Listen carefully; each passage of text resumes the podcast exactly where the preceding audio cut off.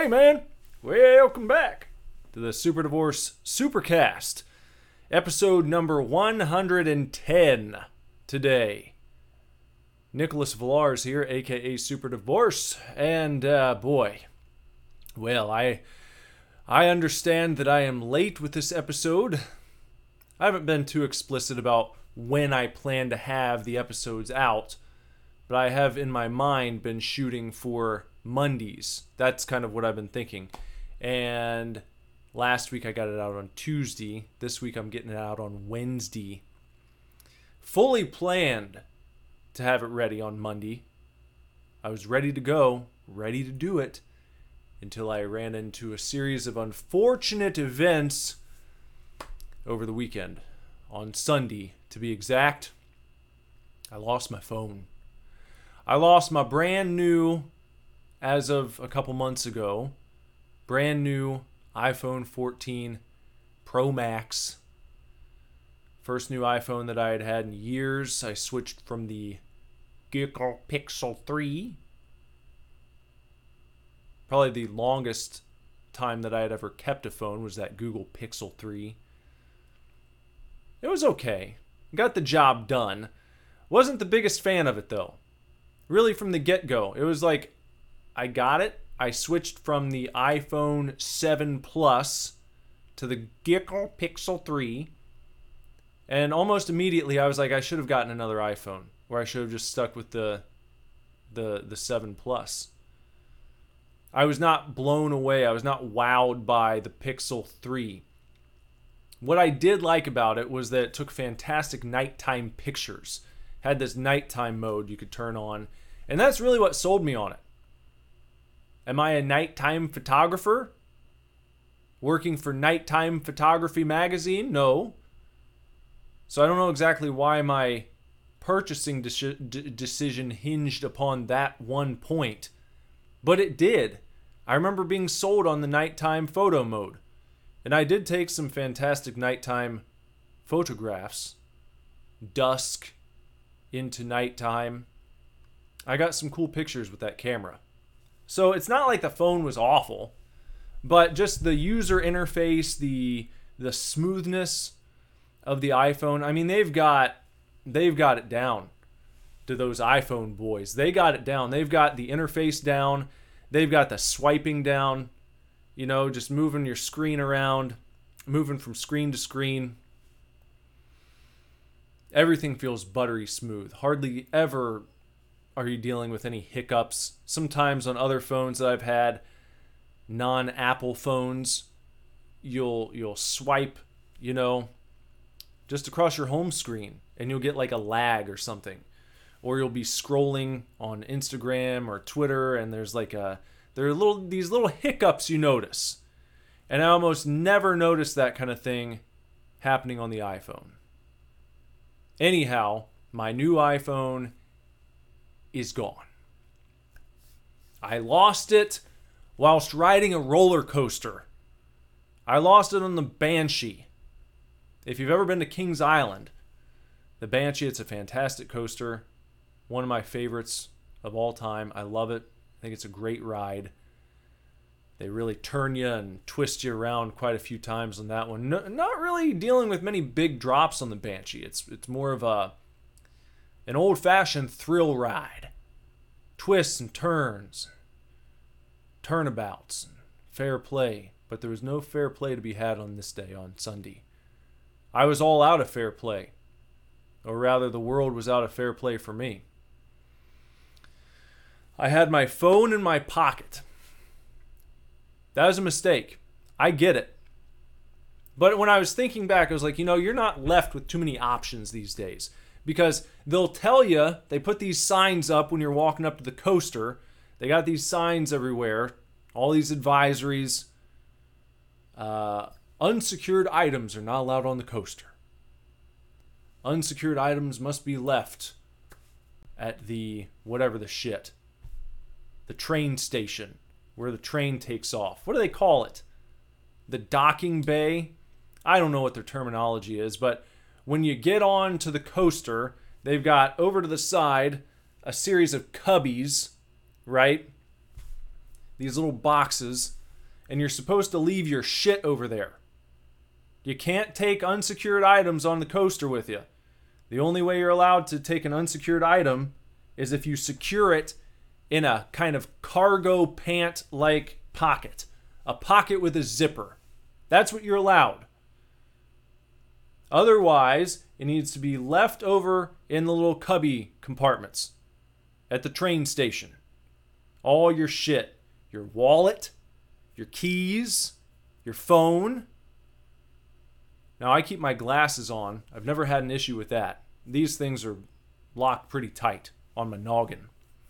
If I had slippery glasses, I might leave those. But anyway, all your personal effects that you can't secure in a cargo pocket are supposed to be left over in one of those cubbies. Well, do you know the problem with that? They have additional signs up that say, hey, personal effects left while you're riding the coaster are not the responsibility of Kings Island or wherever the shit you happen to be, Disney World, Six Flags over assholes, wherever the shit you happen to be riding coasters they want you to know you can't take your stuff on the coaster, but when you leave it over here, if someone steals it, it's not our problem. Now, I wasn't even thinking like I, I wasn't I wasn't on that wavelength. I wasn't even weighing those options. My thing was just I, I'm gonna take it because I never I, I never leave my shit. It's not even. That's when I say I wasn't thinking about it. When I wasn't thinking on that wavelength, I wasn't weighing my options. It wasn't a deliberation. There was no moment where I I was like hesitating. Now should I take my phone on the coaster or should I leave it in the cubby? I never leave anything in the cubby ever. I don't think I've ever had in my life. I've never left anything in the cubby. I always take shit with me and I've always done a good job of securing the things, even though I don't wear cargo pants. I don't know many people who do. I think a lot of people are probably taking their personal effects on the coasters, and these people are not wearing zippered cargo pants or shorts. Usually, I think we do a pretty good job of securing our shit. This day, however, um, I was wearing I was wearing like uh, like uh, sweat shorts, like Nike sweat shorts, with a USA logo emblazoned on the bottom left leg, uh, just above my knee. It says USA, in a sort of navy blue sweat short from Nike that I purchased at Dick's last year. That's what I was wearing, and if you've ever worn sweatpants before you know that the pockets in sweatpants are especially slippery. So, I was aware of this. I made sure that when the harness came down over top of me, that you know it, it had kind of uh, it, it was holding my phone in place. I had it positioned just so. Somewhere along the line there, while I was riding, it was no longer just so and my phone slipped out. And when I got off the ride, I knew it was gone. And um, and I immediately went to ask someone who worked at the park, what can I do about this? My cell phone fell out of my pocket. I had no idea at this point if it fell down onto one of the paved roads underneath the Banshee. Because if I can set the scene for a moment, You've got the line to get into the Banshee, right? Um, and the Banshee itself is it's it's suspended above an area of the park where no one can walk underneath. And I'm sure they do this for safety reasons because there are things falling down. People are losing things all the time. You can't have people walking underneath the coaster with cell phones and wallets and, and uh, paperweights and whatever else uh, paraphernalia, souvenirs that people have purchased at the park. You can't have that stuff falling down on people. So they um, they do this with basically all the coasters. The coasters are suspended over areas that are blocked off. You can't walk underneath a coaster while it's it's spinning and spiraling because that area is off limits. They've got gates up to keep people out of those areas, to keep it safe for everyone. The Banshee is kind of on the edge of the park. So it's not just like uh, it's not like a little perimeter, you know, it's not like a little gated area and uh, and people are walking all about it.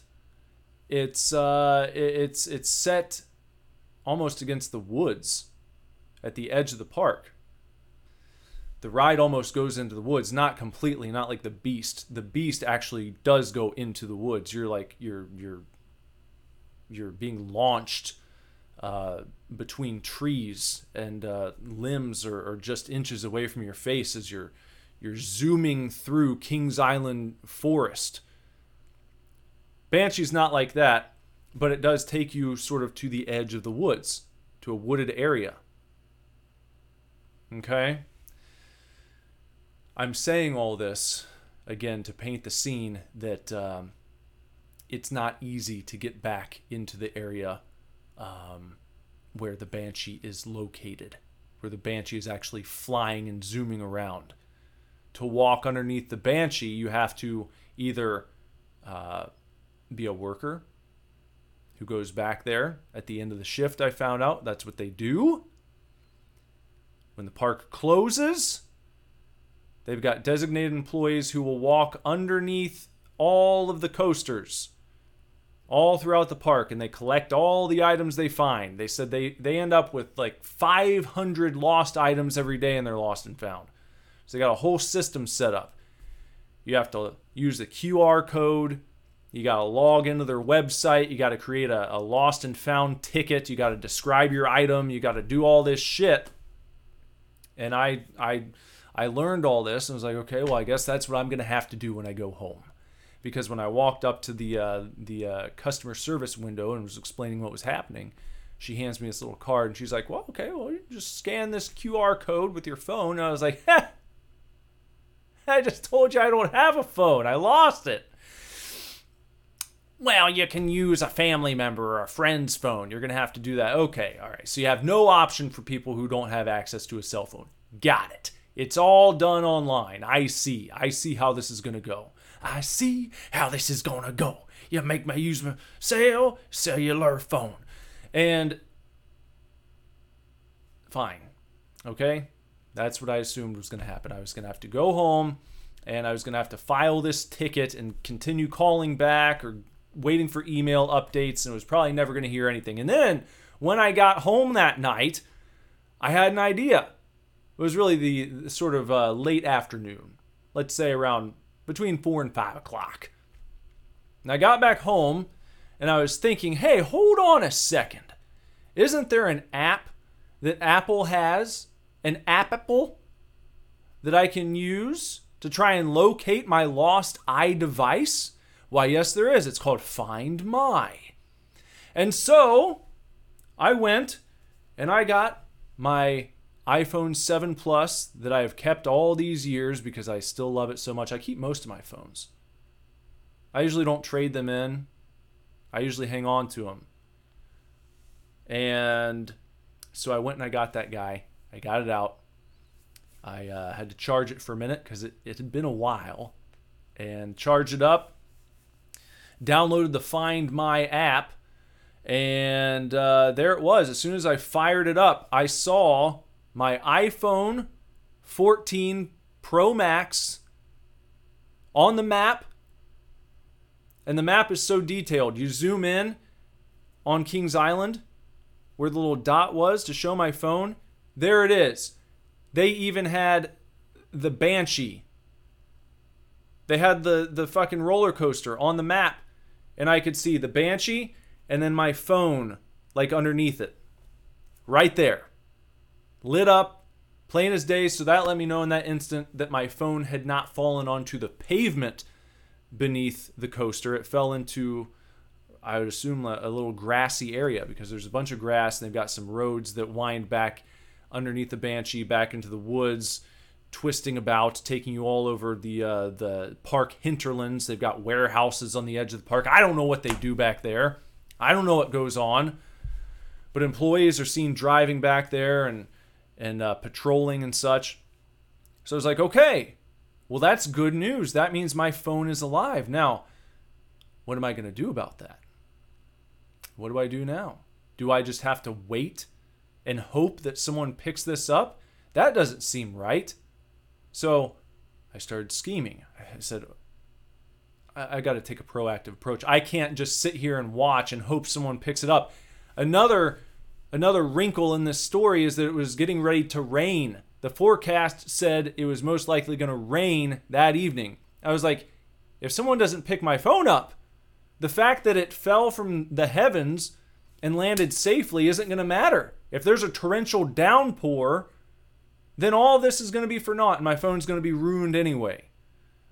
So I was like, I'm going to have to go over there and talk to someone and say, look, I see my phone right here. Can can we do something? I know you can't shut the ride down and take me back there right now, but can I wait here with you until the park closes and use my map, my GPS map, to guide us to my phone so I can pick it up. That was what I was thinking was going to happen. That's was like, all right, I'm going to go do that. I'm going to be there. Yam will be there. And I'm not going to let this thing die a horrible death out in the rain. So, I'm walking through my kitchen. I happen to glance over and I look at the phone. I had it sitting on the kitchen counter. It was charging just uh, glance by every few minutes just to make sure it was still still flashing its beacon. And then, as I walked past, something caught my eye. It was my phone moving. The dot was no longer in the place it had been for an hour or more. Because when I first turned the GPS on, the Find My app, the dot was in this one spot under the Banshee. It stayed there for quite a while as you would suspect it would, because none of the workers go underneath the Banshee until the park closes. For reasons I already talked about. My phone's moving. I see the dot showing my phone and then some dashed lines indicating that it was moving through the park. And I said, hmm, well, perhaps one of the workers did go back there because I oh I forgot one thing on the Find My app, you can uh, you can press a button on your phone that will play a sound. So if someone is uh, if you're looking for your phone, say you did lose it and you're out in a field somewhere and you've got this general idea of where it is, you can play a sound as a as a sort of attracting beacon for your ears to let you know which direction to look in, you know, which way should I go? I'm getting hot or cold? Let me listen for that sound. Let me play it again. You can do that. So I did that like one time, not really thinking that it was going to do anything because I didn't assume anyone was back there. I was just trying it out. I was like, I wonder if that actually works. And I pressed it and it was like sound playing. And I was like, hmm, okay. Well, maybe I'll use that later tonight. It was not long after that, again, that my phone began to move through the park. And so I I was thinking at that point one of these security people had to be back there and they picked it up. Okay. I'm going to rush over to the park right now because I don't want this thing to be put into their system. I don't want to have to fill out the ticket. I don't want to have to go through the rigmarole, the hogwash of trying to go back and forth with Kings Island for two weeks until I can get my phone back. I was like, I don't want to have to do all that. I see it right now. If I can get over to the park and talk to someone in security, maybe I can cut this thing off before it enters their system. And uh, then I won't have to do the whole report thing and I won't have to do all the horse shit. So I, I went over there. I, I drove over to Kings Island. I put Celine Dion's famous song on the radio. Which one? Um, it's all coming back to me now. That one. I put that on the radio on repeat as I drove from my house over to Kings Island. And I was continuing to watch my phone on my old phone, tracking it, seeing its movements. And as I was walking up to the entrance to the park, my phone was moving into the parking lot of Kings Island. Now, hold on a second, because that's funny. I, I went up to one of the park security guards at the entrance to the park and I showed them my phone. I was like, Can you just confirm where this is? And I showed them where my phone was on the map, and they said, I think that's the parking lot. I was like, Now, here, this is interesting. And I explained to them everything that was going on. I was like, I've watched my phone now go from underneath the Banshee out into the parking lot right now. I was like, is it possible that one of your security people is like on a cart? Sometimes you'll see them driving these little carts around, their little security cart. I was like, could they be going out in, into the lot to check for something and they're going to be back? And he was like, I don't know. That seems weird, but I'll, I'll go and talk to someone. And uh, by the time they came back, I saw that my phone was now heading towards the exit to get onto the highway. Needless to say, my phone was stolen. So they, the Kings Island security, called the Mason police, who came out. They got there pretty quickly.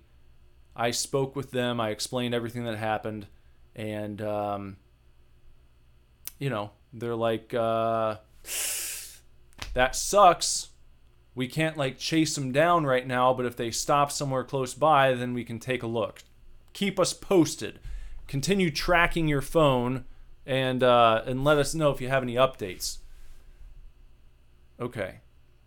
They left, gave me their little card. They left, and then I continued talking to Kings Island security for a few minutes, and they informed me, "Sir, the strangest thing we found out that that right before you got here, there was a group of people kicked out of the park because why? Because they were found hanging out underneath the Banshee of all places. Huh? Isn't that something? So I'm putting all these pieces together. And I said, I probably, when I played that sound from my house, when I played the beacon, I probably alerted these people as to the whereabouts of my phone. And then they picked it up, and then they were caught hanging out under the Banshee and kicked out of the park, probably walking right past me to their car as I was walking up to the park gates. We probably passed each other, like ships in the night, as they say. And off they go. They didn't have information on these people because apparently the group was comprised of minors, or at least that's what they told the Kings Island workers. There were minors who were kicked out of the park. They uh, apparently gave bogus names for their parents. Nothing came up in the system. I don't even know if these people had tickets or if they were uh, pass holders or what. It seems like a scheme. It seems like a druggy, junkie scheme that people will do let's head on over to KI. Let's hang out underneath some of the coasters and pick up phones and wallets and shit, and then we'll go sell them off later. So I think that's what happened.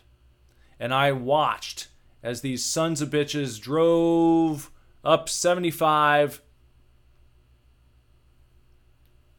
got off the exit over in West Dayton, went to a shitty ass apartment because I looked up, I could see the address. I had their exact address. I could see it pinpointed on my cellular telephone. As I continued to track it all through the night, there it stayed at a singular address in West Dayton. And so I called the Mason Police Department. I updated them. I said, "Hey, I've I've got an address for you. I know where my phone is right now. It's not lost." I had to keep reminding myself, "Don't say my phone's lost. It's not lost right now." I know exactly where it is. And that remains true to this day, to right now, to Wednesday. It's at the same place right now. They've taken some trips. I've been watching, I've been following along. I've been watching my phone go on little field trips here and there.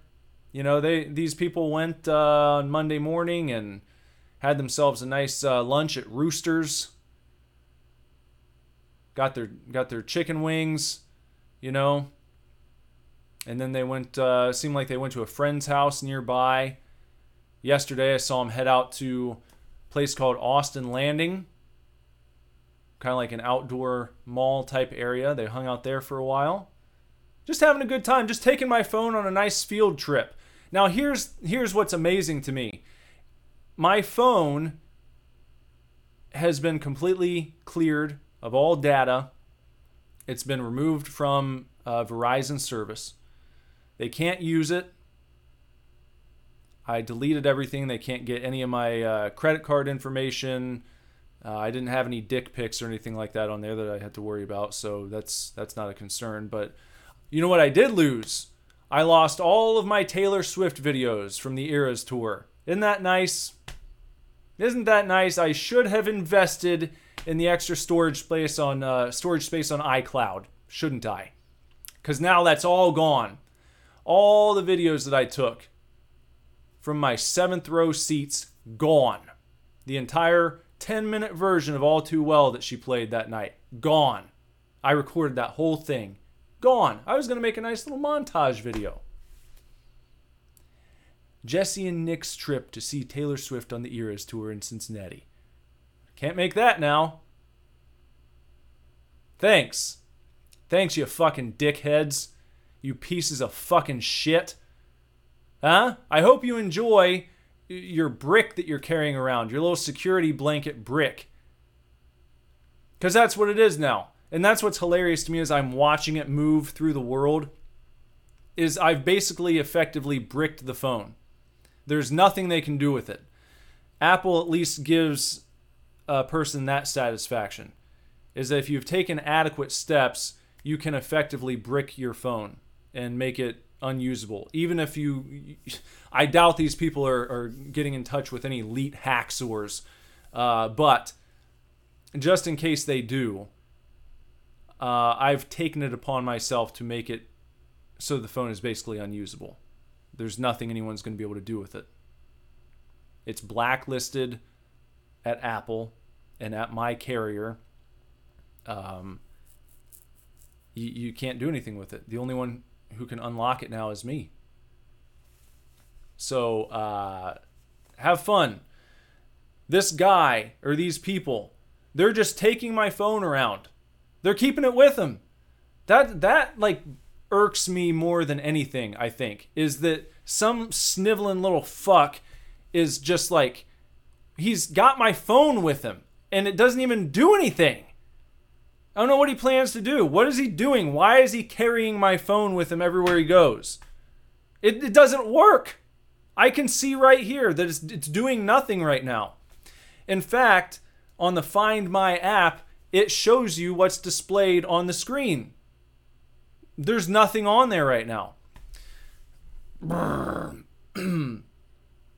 but I can see it taking field trips all around the Dayton area. And I'm just hoping that these fuckheads are stupid enough to drive back to Mason with my phone and uh, and stop in one spot for long enough to to do something, you know because there's apparently nothing else I can do. That's what I learned. That's what I've learned through all this is that you can have all the info, you can have the people on camera at Kings Island because there are cameras everywhere. You can have them on camera there underneath the Banshee picking up my phone. You can have them on camera walking from underneath the Banshee, being escorted out of the park, across the parking lot to their car, and then taking the exit to the highway along the same path shown on my GPS that I took screenshots of. I got all this. All the things to be put together, lined up. We, we then see where they go, their home address, where they are, where my phone is right now. All this information is right here in our hands, in the palms of our hands, and we can do absolutely nothing with it is what I found out from the police. Mason police said, since they have gone to Dayton, there's nothing we can do. You have to now call Dayton police. So I called Dayton police. I talked to them and I explained the whole fucking story. And guess what? They said, because the crime happened in Mason, only Mason can investigate this. The only thing that we can do is go over to this house if the police officers in Mason actually file charges against a particular. Right here. Come on. Camera's out of focus. What are you doing here? I'm, I don't know what's going on. Why did that just happen? The camera has decided to unfocus, and now it's all blurry on the uh, the video version of this podcast that you can watch on YouTube. It's it's become there. Okay. You got all this info. There's nothing we can do. It was passing the buck back and forth, and uh, and when I was talking to one of the cops, I said, "Okay, so what you're telling me at this juncture is that um, nothing can be done. I basically am left with uh, two options. One, I could forget that this phone was ever mine and just let it go, let these people have it, and that's that. Or I can just drive over there myself and try and get it back. And the cop was like, "Oh no, no, I wouldn't. Uh, I wouldn't recommend doing that." And I was like, "I get it. Hypothetically speaking, though, that's what you're saying hypothetically, those are my two options. That's what I can do because Dayton police, you're not going to do anything. And Mason police, you're telling me that there's nothing else you're going to do for me. Even though I've got the exact location on my phone, we've got people on camera taking it. We know who they are. We know where they went after they left the park. And we know where they are right now. And we know where my phone is.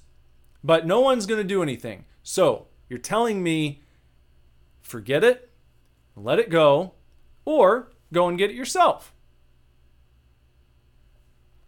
And begrudgingly, he had to admit that that's what I was looking at. Uh, well, I you know I hate to be the bearer of bad news, but that's yeah that's that's that's about what what it is. So I would highly recommend that you do not try and get it yourself. You don't have to tell me. I know I'm not a fucking idiot. I'm not gonna go and get it. I'm not driving over there. I know I'm not John Wick. I don't have I don't have the uh, I don't have the skills to do that. You know, other things are too important to me. But there are people out there who either don't have anything to lose or maybe are just the wrong people to fuck with and uh, they got about 20 dudes deep with them who could show up at someone's house knock on the door. I believe uh, you have something that's not yours. I would like. It'd be nice to have that kind of that kind of dick swing and power sometimes. Not everything that goes along with it. You know, if you're like in a big uh, crime family or something, I'm sure yeah, it's got its perks, it's got that, but then it's got a lot of drawbacks, a lot of stress. But anyhow, that's that's what's up. So I was dealing with that on Monday because I was still hoping if I can track this and catch him coming back here. I was keeping pretty close, uh, a close eye on things, and I was really wrapped up in it, and I was still racking my brain for ways that I could fix it, and I still had not um, uh, decided what exactly I was going to do. Not that I was weighing going and getting it myself, but I was, I was like, man, is there something else that can be done here? And uh, basically, no. No, not right now. That postponed things in another way because I was going to do a video on Monday, I think, and uh, I was going to do a gameplay video I was like, okay, I'm, I'm not going to be able to do the full podcast, and I'm not going to, I'm not going live, but maybe I can do a gameplay video. And I sat down to try and record something, and the YouTube on my desktop computer wanted me to authenticate my uh, my identity. They wanted me to uh, reconfirm that I was who I said I was. They wanted me to to do that by uh, answering a message that was sent to my iPhone 14 Pro Max, which I did not have. So when I saw that, I was like, all right, just fuck it. Fuck it. I'm not I'm not gonna sit here and, and mess with this right now. I needed a break. I had to get away. And so yesterday, finally, I took care of that. Um, they wouldn't just send a message like a you know it's like these uh, these authenticator messages, right? Where they're gonna send you a, a text message code and then you have to look at your phone. You got to enter that in to confirm. Well, you know I don't have my my iPhone 14. I've got my my 7 Plus that I've reactivated. It's working again, back in the game. So they wouldn't send a message to this for some reason. They would only send a message to my Google Pixel 3, which was completely dead and that needed to charge for quite some time before it would even get to 1% for some reason. Uh, it, it would like stay at 1%. I'd try and turn it on. I'd see the little Google logo and then it would just shut off again. And so I had to leave that sit, which pushed things back even further yesterday because I wanted to do this podcast yesterday. And it was like every single time I tried to do something, there was another hiccup.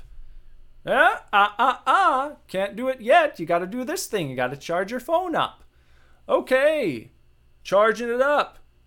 And then the messages weren't going through. I wasn't getting the alert on the Pixel. And then I had to finagle with that for however long before finally, by the grace of God, the message came through and I was able to enter it in and confirm that I I am super divorce on on YouTube on my desktop and then I was once again allowed to use YouTube to upload things to go live, which I finally did last night. Played uh, My Friendly Neighborhood. We'll talk about that a little bit. But man, what a shit storm. What a shit storm of a couple days.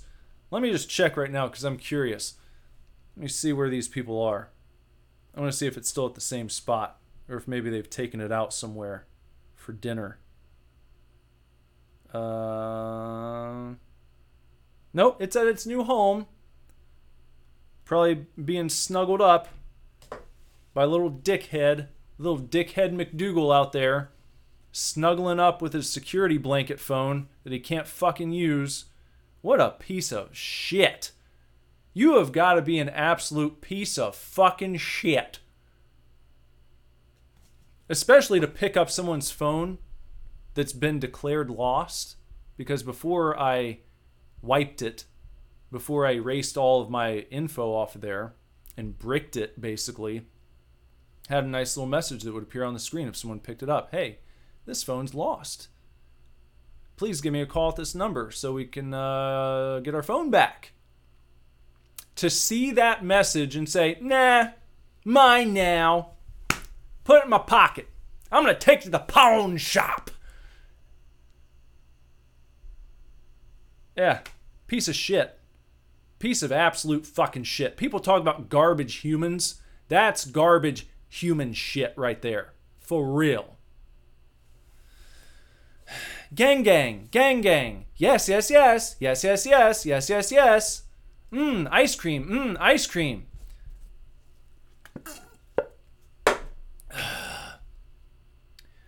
Tonight, I'm going to go out and I'm going to uh, see the movie Terrifier with Bender. We're going to go to the local uh, cinemas. We're going to watch Terrifier in theaters. It's the first time, I believe, that Terrifier is being shown nationwide. The original, not Terrifier 2. Terrifier is getting its its first nationwide theatrical release right now as they work on Terrifier 3. So I think that'll be fun. I've never seen the original Terrifier. I watched Terrifier 2. Initially, I was like, because there was so much hype about it. Everyone was talking about it. It was really uh, kind of a Cinderella success story, a very bloody Cinderella success story. made all this money and really I think it was a nice moment for sort of independent horror fans. And they saw this movie get this release and it makes whatever 30 million plus at the the cinemas at the box office on a fairly minuscule budget. And just a great success story there. You know a labor of love. Everyone involved in making it had a great time doing it and took a lot of pride in it. But uh, you know there were all these stories of people throwing up and passing out at the cinemas when people were going to watch it and they didn't know what they were getting into, didn't know how over the top, bloody, gory it was going to be. And I watched it, and there were some parts that were pretty extreme, but not, I don't think the worst, goriest horror film that I've ever watched. Not the most sinister by any means. It's like Terrifier 2 and Art the Clown they like push things to such an absurd degree that it, it's like borderline like really dark comedy. Now some people who are like uninitiated to horror might hear me say that, but how could you say that? How could you say it's a comedy?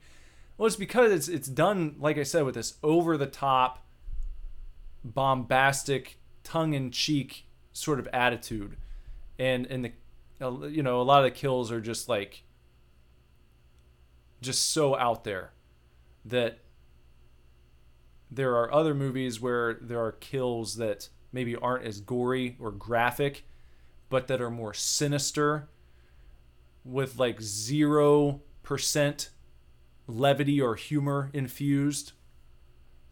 Some movies that actually, you know, will like make you uh, take pause for unsettling moments because the the tone or the nature of them. Uh, I can see how the uninitiated and people who aren't like horror fans who don't watch that kind of stuff might be put off by it. But if you're a horror fan, you've probably seen worse than Terrifier 2. And I'm not taking anything away from it. I'm just saying it was built up in a way so that when I watched it, I was like, yeah, I mean, okay. Yeah, art is pretty brutal, but you know, it's a slasher film. The more I thought about it over time, I think the more I liked it. It's got the Halloween vibe, which is always a plus. The carnival scene at the end, like that whole segment is really good. Some people said that it was too long. That's a gripe that I've heard from a lot of people. That's not even one that really entered my mind when I watched it, the length you know, I thought maybe initially it could have been a little bit uh, overhyped. Now I'm backing off that a little bit. I said maybe, maybe the hype was well deserved. Maybe it was. Maybe it was just right. And now I want to watch Terrifier 2 again. And I just recently saw that Witter Entertainment had a few copies of the big box serial arts uh, serial uh, VHS tapes. It's like the VHS tape comes in a cereal box, basically, an old-fashioned big box VHS presentation, and I was able to get myself one of those, which I was happy about. Still disappointed that I didn't get the original big box version of Terrifier 2. I remember when it went on sale, I was thinking about it, and I didn't pull the trigger and I went back and it was sold out, and I've been wanting one ever since because it looks so badass. A great cover, great, great cover, a great just big box presentation for that movie, and um, the cereal box one's cool. It's gone now, can't get that one anymore. But I wish that I had the original big box version. Maybe I can find someone out there who's got one. Uh, I don't know. I don't want to pay like $500 for it, but I don't know. We'll see. So that's what I'm doing tonight. I'm going to go watch the original Terrifier for the first time. Never seen it. Looking forward to it. Also, speaking of movies, I'm uh, heading over to see Oppenheimer on Friday. Got a buddy coming up from Tejas, an old high school friend who's coming to meet me and another one of my buddies who lives in Columbus. We're all three going to watch Oppenheimer or Oppenheimer, however you prefer to say it. They tried to get me to do the Oppenheimer Barbie double feature, and I just wasn't interested. Just don't have any interest in watching the Barbie film. Sorry. I know it's like this thing. Everyone's like, "Oh, you got to see it. It looks like so much fun." And I'm just like, well, I, it's not like I'm a lifelong Barbie fan. If I was, then it'd be a different story. But I've just, I've never been into anything Barbie. Why would I all of a sudden want to go and watch the Barbie film just because Ryan Gosling's in it or Margot Robbie? It's not like I watched all of her films. I didn't see the Birds of Prey films because I thought those looked like shit. It's not like I watched all of Ryan Gosling's movies either. So this what is this expectation? Why does everyone think that everyone's going to go and watch the Barbie film? I don't know. I don't get it. I'm getting this from people. You know the same guys I'm going to see Oppenheimer with. Why aren't you going to watch why don't you want to see Barbie? And like giving me a hard time. It's like I've never when have I ever talked about Barbie shit? What would give anyone the impression that I'm into to Barbie stuff at all? I'll tell you the one thing.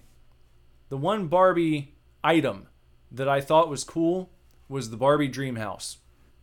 I will say that, and I still think it's cool. That is a cool toy. One of my friends, way back in the day, uh, his sister had the Barbie Dream House. They're kids who lived across the street from my grandparents. And they had, like, when I was a kid, if you could ask me to, like, dream up my ultimate playroom, it was like the playroom they had. It was their entire basement. Their entire basement belonged to them. He had the uh, the GI Joe flag uh, aircraft carrier. They had like a huge table set up that that sat on top of and they had like the helicopters and like every gi joe fucking vehicle you can imagine and every gi joe toy all the transformers shit wrestling guys everything. A big ass couch that we'd take all the cushions off of and set up like wrestling ring and we'd play down there and sega genesis and the nes and super nintendo. I mean everything. Everything. And his sister had all her stuff on like one half of the room and she had the barbie dream house and all the barbie shit. And i just remember looking at that and being like that would be badass to use as like a base of operations for gi joe guys for wrestlers for ninja turtles. Because these guys they need somewhere to go back home to. They're gonna have a house you know? You can have your command center and your control center and all that kind of stuff. But even when you're watching action films, oftentimes guy will go back to his apartment or go back to a mansion or something like that. And the Barbie Dream House looked like an awesome setup. It had the elevator, you know, but it was done to such a degree. It had this this level of detail that a bunch of my play sets didn't have. The turtles sewer was cool. You know, you had the the Ghostbusters firehouse, if you will. That was really neat. But the Barbie Dream House was gargantuan. It was huge. And I see them out at Walmart right now. I think they're they're really pushing the Barbie stuff, obviously because of this movie. And so you see all this stuff front and center again. It's like, man, that thing is still cool. That's a cool ass play set and it's not surprising either. I mean, that's um, that's the same company who gave us all the great He-Man toys back in the day. The the girls section, you know, they were they were doing uh, I, I believe so, right? If I recall correctly, they had the the Barbie products, and then they had the He-Man stuff and they kind of competed a little bit. And then they tried to do they tried to get the girls with the She-Ra toys a little bit, but I don't think they did as well. Anyway, there you go. Going to see Oppenheimer on Friday, not Barbie. Everyone's saying Oppenheimer is like the greatest movie ever made. So we'll find out. Is that going to be an overhyped one? We'll see. You know, some people say nukes don't even exist. You ever heard that one? I don't know. Uh, that was a new conspiracy theory I'd never even heard of until until uh, uh, probably because of the nature of the Oppenheimer film. But I was surprised I never stumbled upon that with like how popular Fallout games are. Uh, I don't think it's new either. This theory that nuclear weapons are are uh, a psyop. Never heard. I didn't hear that until recently. Never even thought about that. Like, huh? I don't know. I mean, maybe that'd be good if it turned out to be true that there's no such thing. I'm not. Look, let me just come out and say I'm not saying that I'm on board with that. I'm just saying I I I stumbled upon it on uh, I think it was a Twitter post that I just happened to to scroll past, and uh, it was like a thread that someone had posted, why nukes don't exist or something like that. Again, not saying I subscribe to this. I'm just letting you know that there are people who don't believe that they do. Now, as of this moment, I would say, yeah, I, still believe in nuclear weapons, if you had to ask me. But wait, Super Divorce, what do you think? Have you been convinced? Have you been swayed by these conspiracy theorists on Twitter? No, I haven't. No, I saw one thread uh, with some bullet points. Not quite enough to convince me that uh, that it's all psyop. I don't believe that. But if if um, if you believe that, you know, hey, whatever. It's a free country for now. Games that I played this past week. Frightence. Since we last spoke. Frightence. In that one, it was like uh, it was like a kind of kind of like a walking simulator. There was a it looked nice. You're you're like a what are you kind of like a, a, a janitor, a Mister Fix It in an apartment building, and you're going around and and all this creepy shit happens and it's it's a little bit PT-ish. You're just walking from one place to the next and triggering various events and it looks nice. Looks very nice, but a lot of reused assets. One thing that I cannot stand in especially indie horror games is I keep seeing this bookshelves where they reuse like the same four or five books over and over again. So you've got like shelf one, here are four books. Shelf two, here's eight books, but it's the same four books from the top, just repeated twice and then down below would be like the same books repeating. And it's like, well, can we not? What the fuck? Just leave the shelves empty, because that looks stupid. It takes me right out of the game, right out of it. Rips me right out of the damn immersion when I see that, because I'm like, this is stupid. This is this is reused assets. This is them dragging and dropping shit from like an asset pack. Like modify it a little bit somehow, or just don't use books Put little trinkets up there. Don't use the same four or five books a hundred times on one shelf. It looks fucking stupid.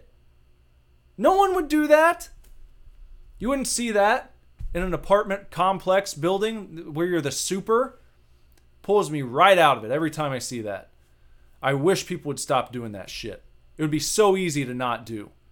It would be better to always have barren bookshelves than to populate them and stock them with repeating titles over and over again.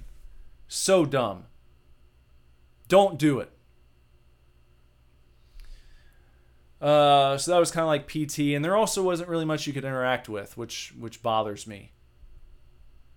Not enough stuff to just fuck with in games today. I've talked about that too. See that cup over there? Let me walk up and punch it. See that chair? Let me shoot it and it explodes into a million pieces. Like so many things. We're so worried about photorealism and, and how the light bounces off shit just nice. Look at the glisten, the shine on that fucking tabletop. But then you you unload, you know, a fucking magazine into it and it's still just nice and shiny because it doesn't do anything. Give me a shitty looking table that I can splinter into a million pieces. That's what I'm saying. It's a game. Let me play a game. Ergophobia.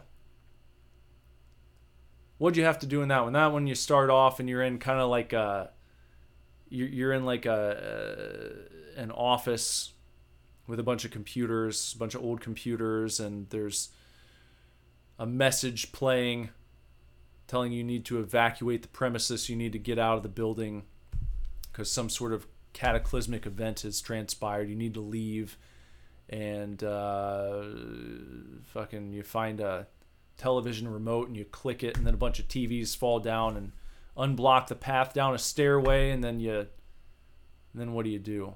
You get on an elevator, and just as you're about, just as the elevator doors are closing, you see this guy walk towards you, and the game ends. It's like okay. Er, uh, that was Ergophobia.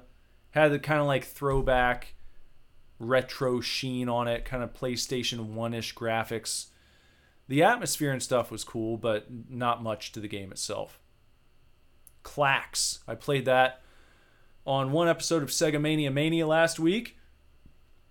Klax, puzzle game. That was pretty fun. Kind of tough to describe in words, so if you'd like to see Klax, it's worth looking at that episode of Sega Mania Mania. Go and check that out right here on the the channel if you're watching on YouTube. And if you're not on YouTube right now, then head over to the Super Divorce YouTube channel, youtube.com slash super divorce, and look at the Klax episode of Sega Mania Mania from last week. Fun game. I'll play that one again. I like it. I liked Klax. And then we also played TaleSpin on Sega Mania Mania on the other episode from last week, which was a pretty shitty Disney platformer. Disappointing because so far, most of the Disney platformers we've played on Sega Mania Mania have been fantastic. Great pedigree, but then they threw TaleSpin in there and it really just fucked things up. Not good. Not a good one. Last night, I started live streaming My Friendly Neighborhood, which I played the demo of on this channel some months back, created by uh, the brother of David Szymanski, creator of Iron Lung and Dusk and Chop Goblins. David Szymanski's brother has created My Friendly Neighborhood, and that is a first person shooter. Technically, it's a shooter.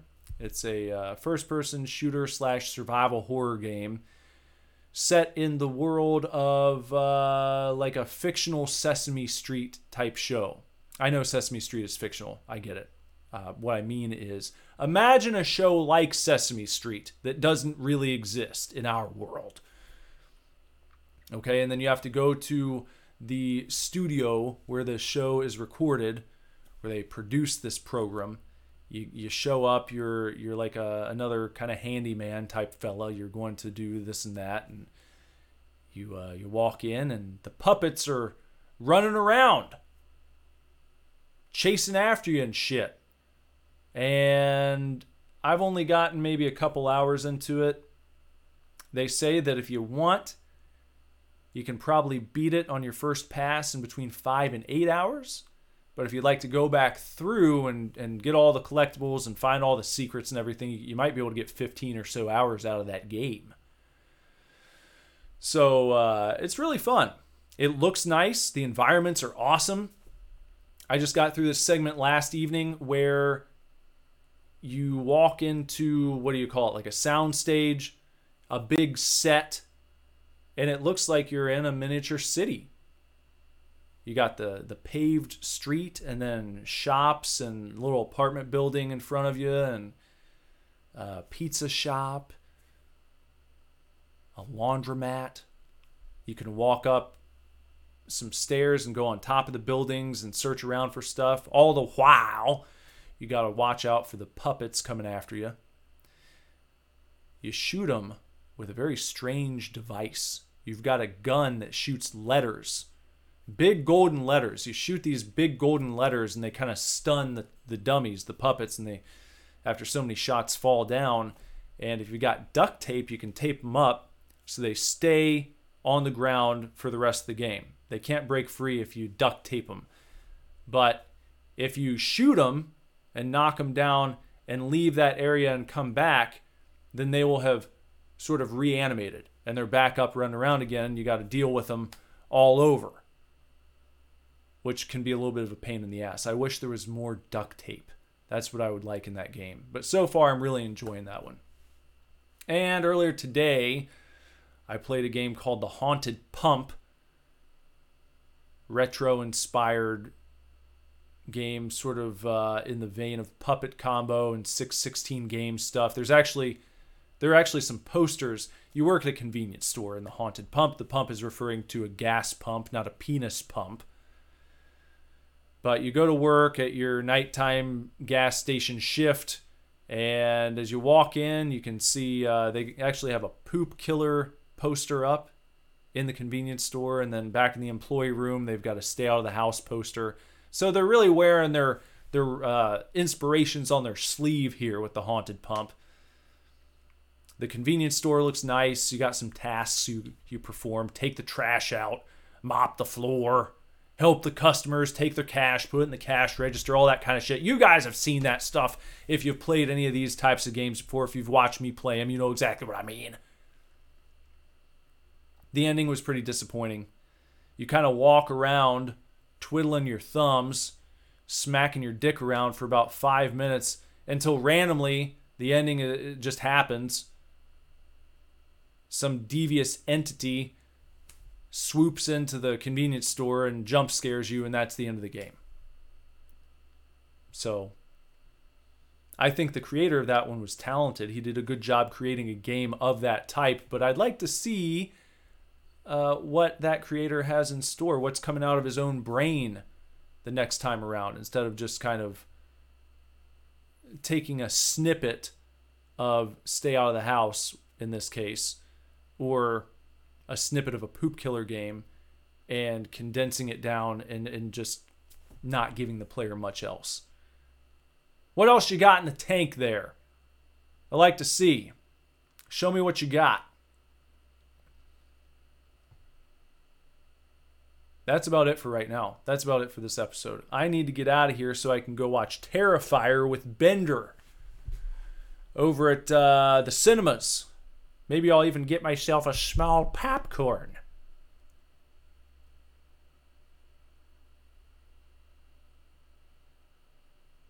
If you haven't done so and you're watching on YouTube, please sub to the channel.